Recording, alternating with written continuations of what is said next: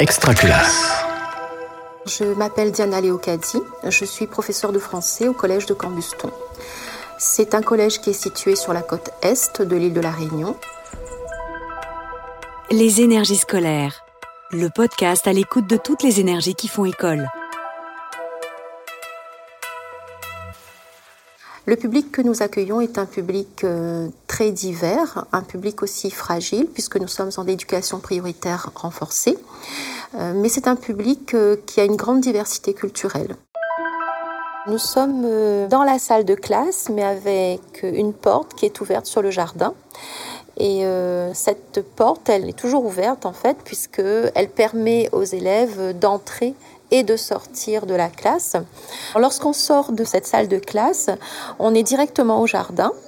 Et on a aussi ben, des chaises, des bancs à disposition pour les élèves. L'idée que l'élève puisse euh, aller euh, dans l'espace du jardin où il veut, avec euh, un objectif hein, qui soit personnel ou qu'il soit lié aux apprentissages par rapport aux cours de français. Ce jardin, il a existé parce qu'on a rêvé ce jardin. Et donc ça a commencé dans la classe. Mais ce rêve, ce travail autour de la créativité, de l'inspiration, il était déjà présent. Bien sûr, il a pris euh, euh, de l'ampleur. Euh, mais ce qui s'est fait au fil des années, c'est que le cours commence dans, dans la classe et continue au jardin. Et inversement, le cours peut commencer au jardin et continuer dans la classe. Ce qui fait que le jardin entre dans la classe, qu'il soit réel ou qu'il soit rêvé. Ce travail autour de l'imaginaire fait que le jardin est source d'inspiration et aussi de respiration. Que l'élève soit dans la classe ou hors la classe fait que il se trouve dans une sécurité d'apprentissage et dans un climat apaisant qui lui permet d'entrer de façon sereine dans euh, ce qu'on lui propose en termes d'apprentissage.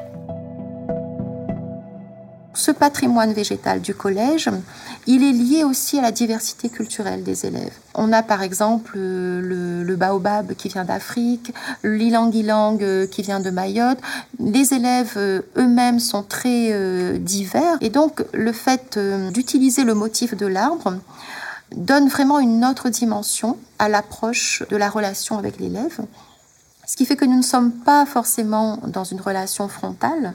Ça nous permet de contourner, euh, de, gérer autrement les conflits à travers cette médiation de l'environnement. Et hum, l'arbre apparaît un peu comme euh, une interface entre l'élève et nous-mêmes. Nous nous en sommes rendus compte en travaillant ce motif sous toutes ses formes disciplinaires, interdisciplinaires, euh, vraiment en essayant d'ouvrir tous les possibles autour de l'arbre. Et cette dimension-là nous a permis de voir à quel point l'arbre était à l'image de l'élève euh, ancré, donc à quel point l'élève lui-même avait besoin d'ancrage, comment il pouvait s'élever donc avec ses branches, son tronc, donc l'élève lui-même, comment il grandit, qu'il a besoin euh, qu'on prenne soin aussi de lui, comme l'arbre a besoin qu'on prenne soin de lui pour qu'il grandisse, et comment, euh, malgré les difficultés de la vie, l'arbre lui aussi pouvait faire preuve de résilience et de persévérance. Lorsque l'élève est dans une démarche de persévérance, lorsqu'il plante, lorsqu'il prend soin des arbres, finalement il prend soin de lui. Et il n'en a peut-être pas conscience, mais ce qui lui fait entrer dans une spirale, dans une démarche positive et qui lui permet d'aller de l'avant. À son rythme à lui, certes, mais il n'y a pas d'urgence. Le tout, c'est qu'il entre dans cette spirale positive. Il y a un proverbe créole qui est très connu, qui est pas capable les morts sans essayer. Ce qui veut dire celui qui n'essaie pas, eh bien, il est condamné à mourir.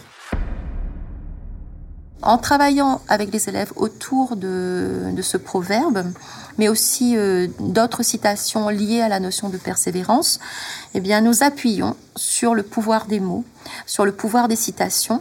Et euh, il me semble que là, il y a quelque chose qui est très important euh, parce que on revient à, la dimension théâtrale. Dire, c'est faire. Lorsqu'on dit les choses, lorsqu'on les écrit, eh bien, on entre nous-mêmes dans une démarche positive et qui peut nous permettre d'avancer.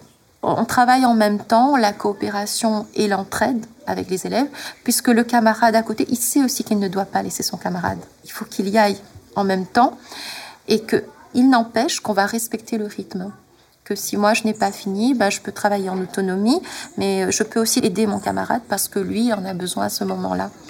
Et que l'objectif n'est pas d'aller vite, mais d'aller loin ensemble. on parle de persévérance c'est notre propre persévérance, mais c'est aussi notre propre euh, chemin à nous en tant qu'enseignants. Nous cheminons aussi, comme l'élève chemine. Et lui aussi, euh, chaque élève, eh ben, il nous apporte aussi euh, ses propres découvertes au fur et à mesure de, ce voyage.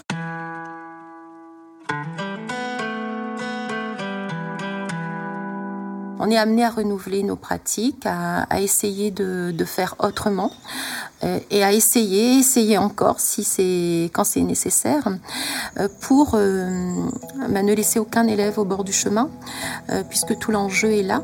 L'intérêt est vraiment que chaque élève se sente concerné par les apprentissages, qu'il entre dans une dynamique et à nous de trouver les outils, les leviers pour qu'il accède à ce plaisir d'apprendre. Les énergies scolaires est un podcast extra classe par Réseau Canopé. Auteur-réalisation Louis Compoint. Mixage Laurent Gaillard. Coordination de production Luc Taramini et Hervé Thury. Directrice de publication Marie-Caroline Missire. Suivez-nous sur extraclasse.réseau-canopé.fr ou sur votre plateforme de podcast préférée pour retrouver tous les épisodes dès leur sortie. Une production Réseau Canopé 2022. Extra classe.